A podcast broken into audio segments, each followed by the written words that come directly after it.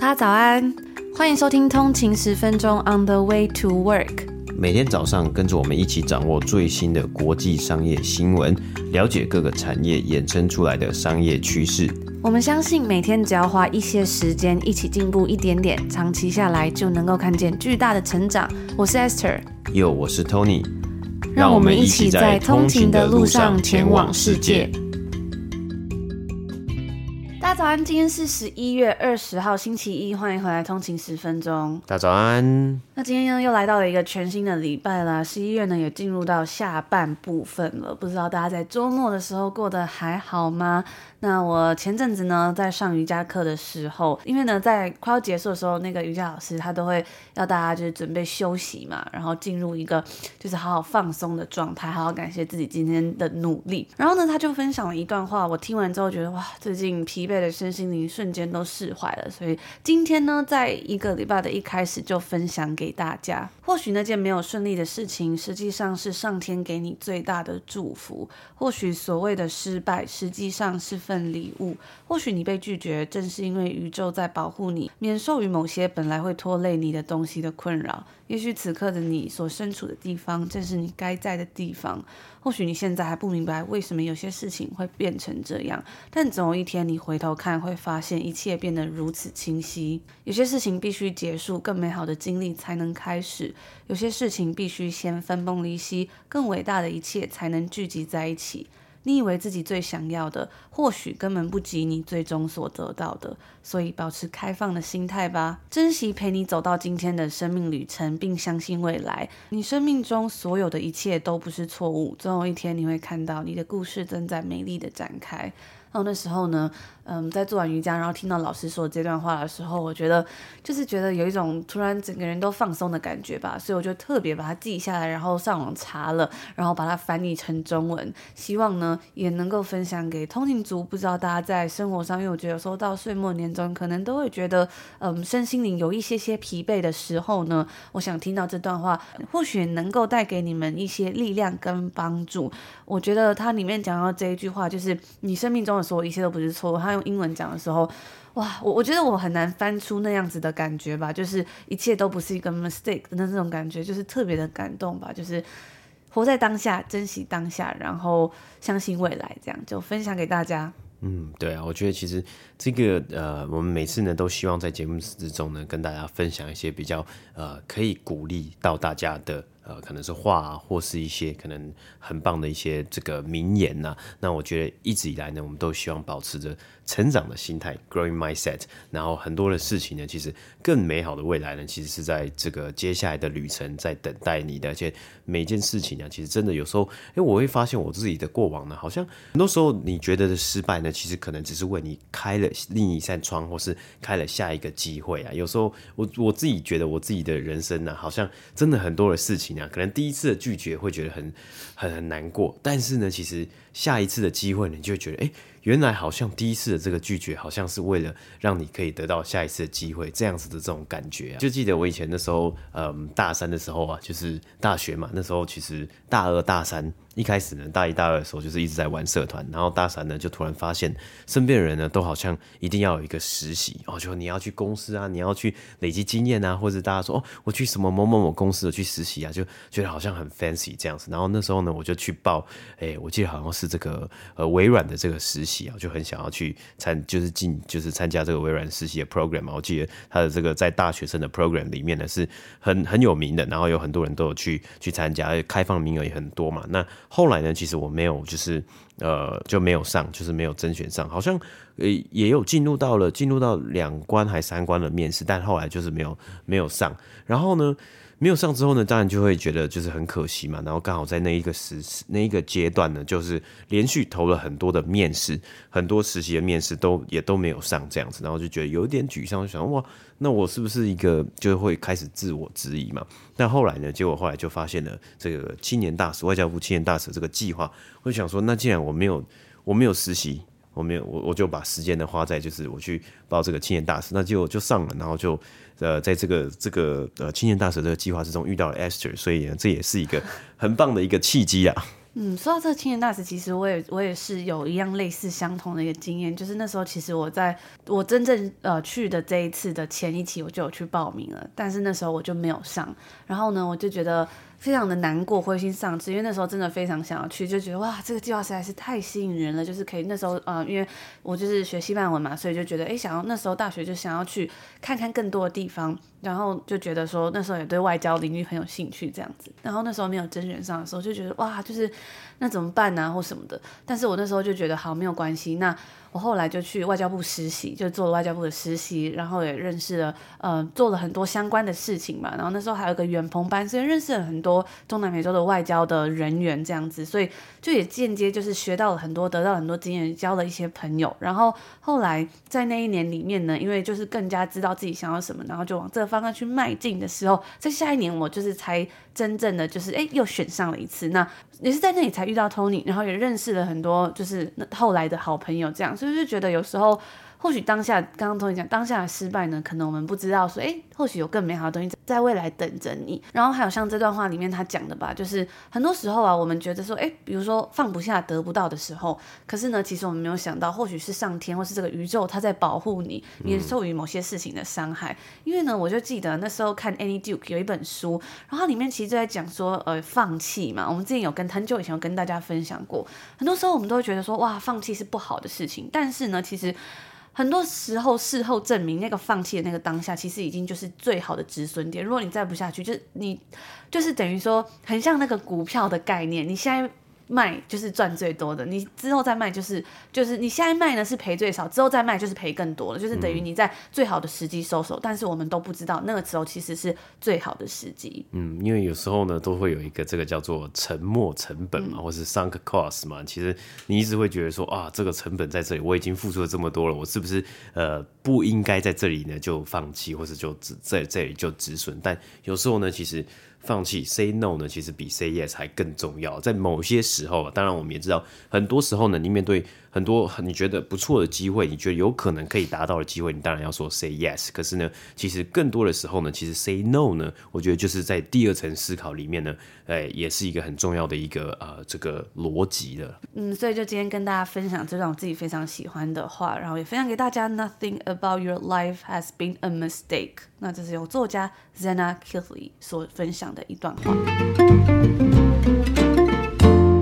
最近快要到了年底，也差不多是时间呢，可以来看看一些品牌他们在今年的表现了。DTC 的彩妆品牌 Glossier 呢，因为在网络通路上经营的十分成功，所以呢，在他们成立以来八年多，都始终没有进入美国前几大的通路，举例像是 Sephora 这种美妆店。但是呢，在今年他们却彻底的改变主意。Glossier 它其实算是网红彩妆品牌的始祖之一。在它出现之前呢，其实大部分的人在买这些化妆品的时候啊，其实会先去去实体店面试过，然后再决定要不要购买嘛。可能是呃试看看这个颜色啊，或者是适不适合你的皮肤。但是 Glossier 它却是反其道而行，它算是第一间呢主打消费者你先下单购买，然后再回家试用的公司。Glossier 它建立了非常强健的一个品牌形象。曾经呢，受欢迎到它的唇线笔才刚推出就一扫而空，而且大家可以想象，这其实是在消费者没有试用过的情况下，还可以一扫而空，那代表它的这个魅力跟吸引力要非常强才有办法办到嘛。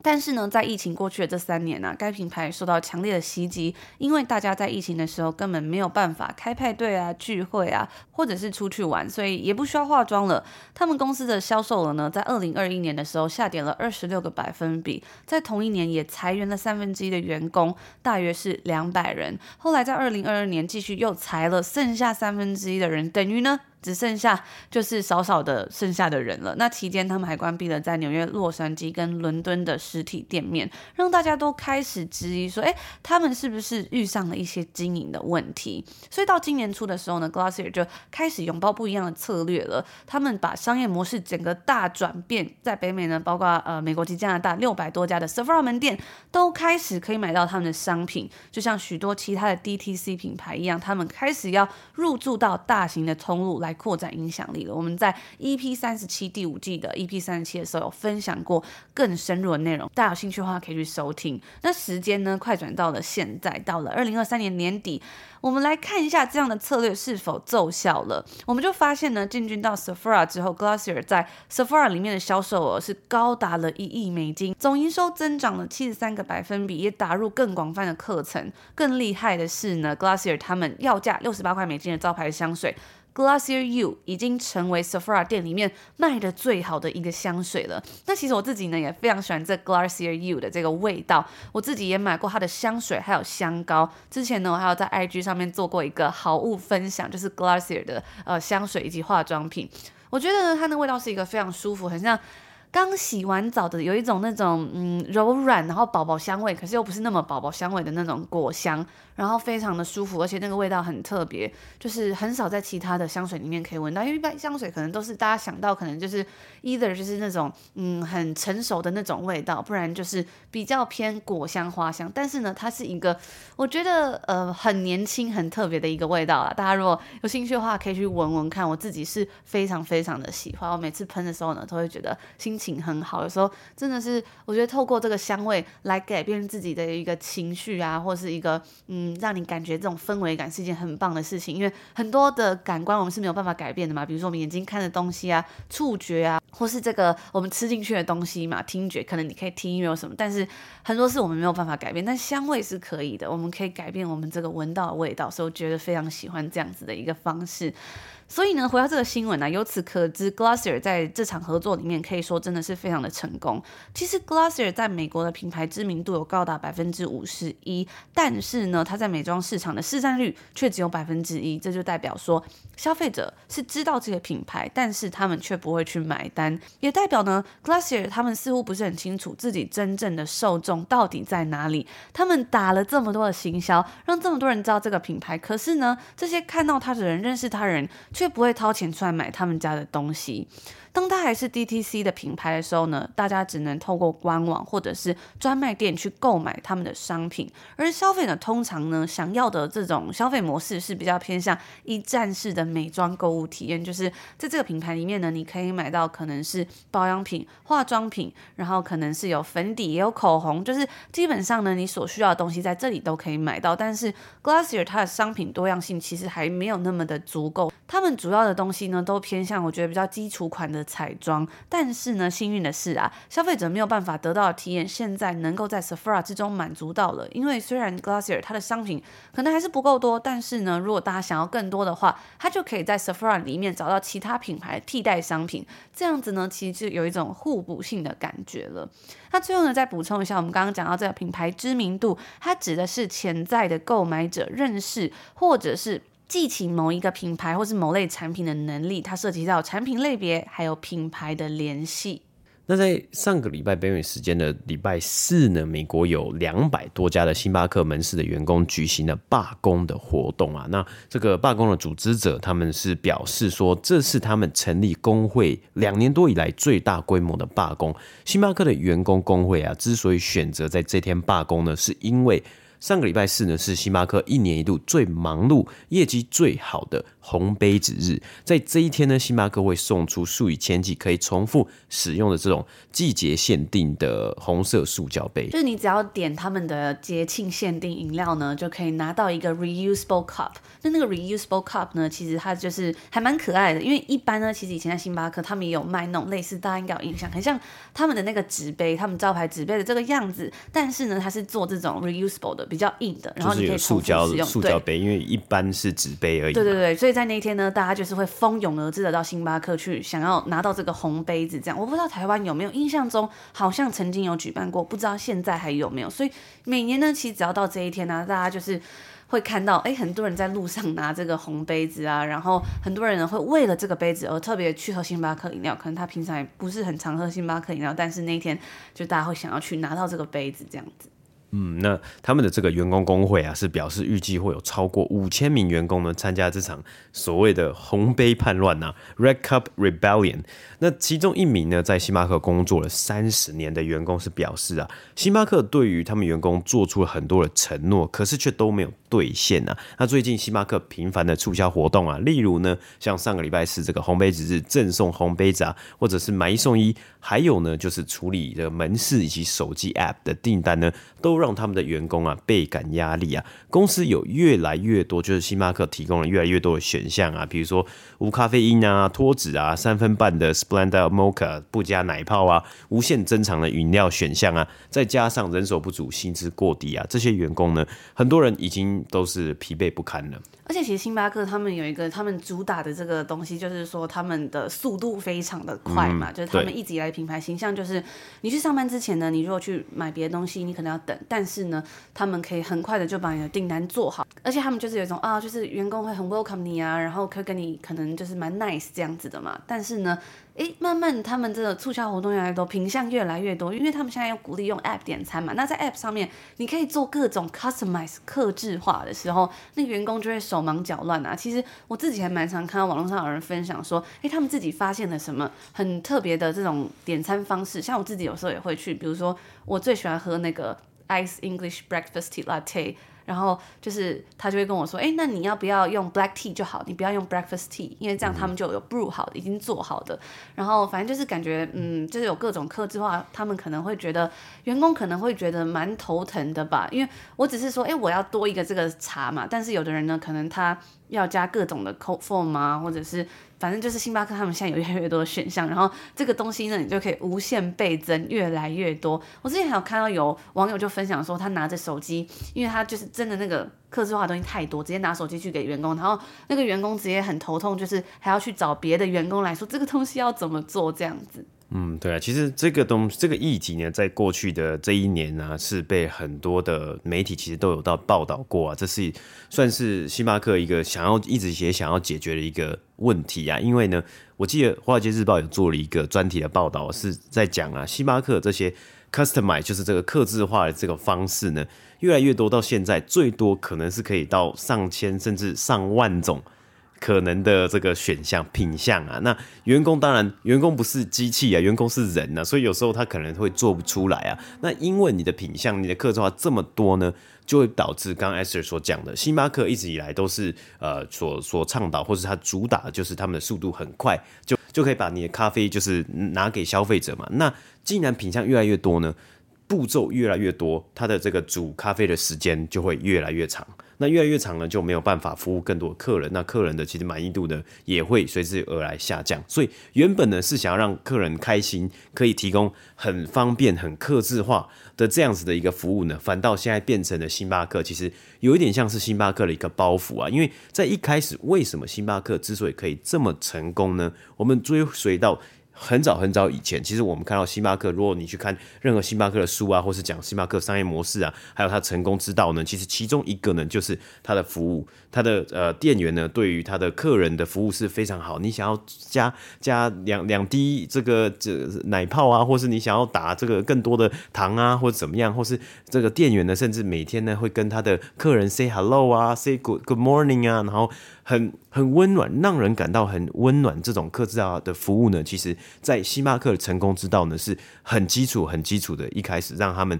之所以成为这么棒的一个连锁店，是让一些始终的客户呢、消费者呢，会想要一去再去的一个地方嘛。但是呢，演变到现在，因为成长到这么庞大一个国际的一个集团或是连锁店呢，现在似乎慢慢的变成他们的一个。呃，一个 burden，一个束缚了。那同时，当然我们也知道，为什么有一些员工疲不疲惫不堪呢？因为有这么多的选项。再来就是这几年的通货膨胀啊，在星巴克的员工，我相信可能他们领的薪水大部分都是偏，就是可能是基本薪时薪，或是比志愿时薪再高一点点的这个薪水呢。其实可能对于这些员工来说呢，也已经不太够用了，所以他们会呃。就是越来越感到这种压力越来越大这样子嘛。那在上个礼拜四的罢工呢，是自从二零二一年美国纽约水牛城的星巴克分店成立工会以来第五次他们的重大的劳工行动。不过这一场行动，这个罢工呢，可能不会产生巨大影响啊，因为啊，其实去年呢，星巴克的工会他们就已经在这个红杯子日有也有做过同样的罢工的活动了，但是当天呢，仍然，星巴克创下了他们有史以来最好的单日销售业绩啊！在星巴克九千家门市之中呢，有超过三百六十家已经加入工会了，但是却没有任何一间呢有成功达成协定啊！所以这东西我们也是持续在关注啊，因为星巴克呢，确实他们在过去的这几几十年以来呢，他们创立了一个非常成功的商业模式啊，甚至也创建了非常厉害的会员制的呃这个会员制度嘛。那接下来他们要怎么样去处理？饮料选项越来越多的问题，还有这个疲惫不堪的劳工的问题呢？我觉得这可能是他们未来加上他们这个新任的 CEO 呢，所要面临的几个课题之一啊。以上呢就是我们今天星期一想要跟大家分享的所有内容啦。如果你喜欢我们今天内容的话呢，其实我们也有文字版的。我们在每个礼拜一分享的内容呢，其实我们在上个周末的通勤精酿商业新闻电子报里面有文字啊，还有补充链接分享给大家。那它是一个免费的商业新闻电子报，在这个电子报里面呢，我们会探索商业世界的无穷奥秘，逐一解析每周的商业大事。所以欢迎大家加入我们的通勤精酿商业新闻电子报。那这个免费的电子报呢，我们也是呃会呈呈现可能像是当周比较有趣啊，比较令人振奋的商业新闻，然后用比较精炼跟简洁的资讯呢，让大家在比较忙碌的生活中，还是能够保持对商业趋势的敏锐洞察力。所以大家如果有兴趣的话呢，欢迎可以点选我们今天节目下面 show No 里面，就是可以订阅这个通勤精量商业新闻电子报，在下个周末呢就可以收到最新一期的内容啦。那除了我们今天的免费内容之外呢，我们在平时二三四也有付费订阅的 podcast 内容，我们有更多。深入分析，帮大家更全面的理解每一则商业新闻背后的故事，然后精选选出引人入胜的商业新闻，为大家带来商业世界的第一手资讯。而且我们也会在里面分享很多好书推荐啊，以及有关于自我成长的内容。所以如果你有兴趣的话呢，现在在 Apple Podcast 还有免费两个礼拜的试听活动。除此之外呢，订阅一年还享有七六折的优惠哦。本来要七千多块，订阅一年呢则可以享五三九零的优惠价，大约等于三个多月的免费试听，所以大家千万不要错过啦。那我们就在这里祝福所有的通勤族，今天星期一有一个愉快的开始，美好的一天。我们就明天见喽，明天见，拜拜。拜拜。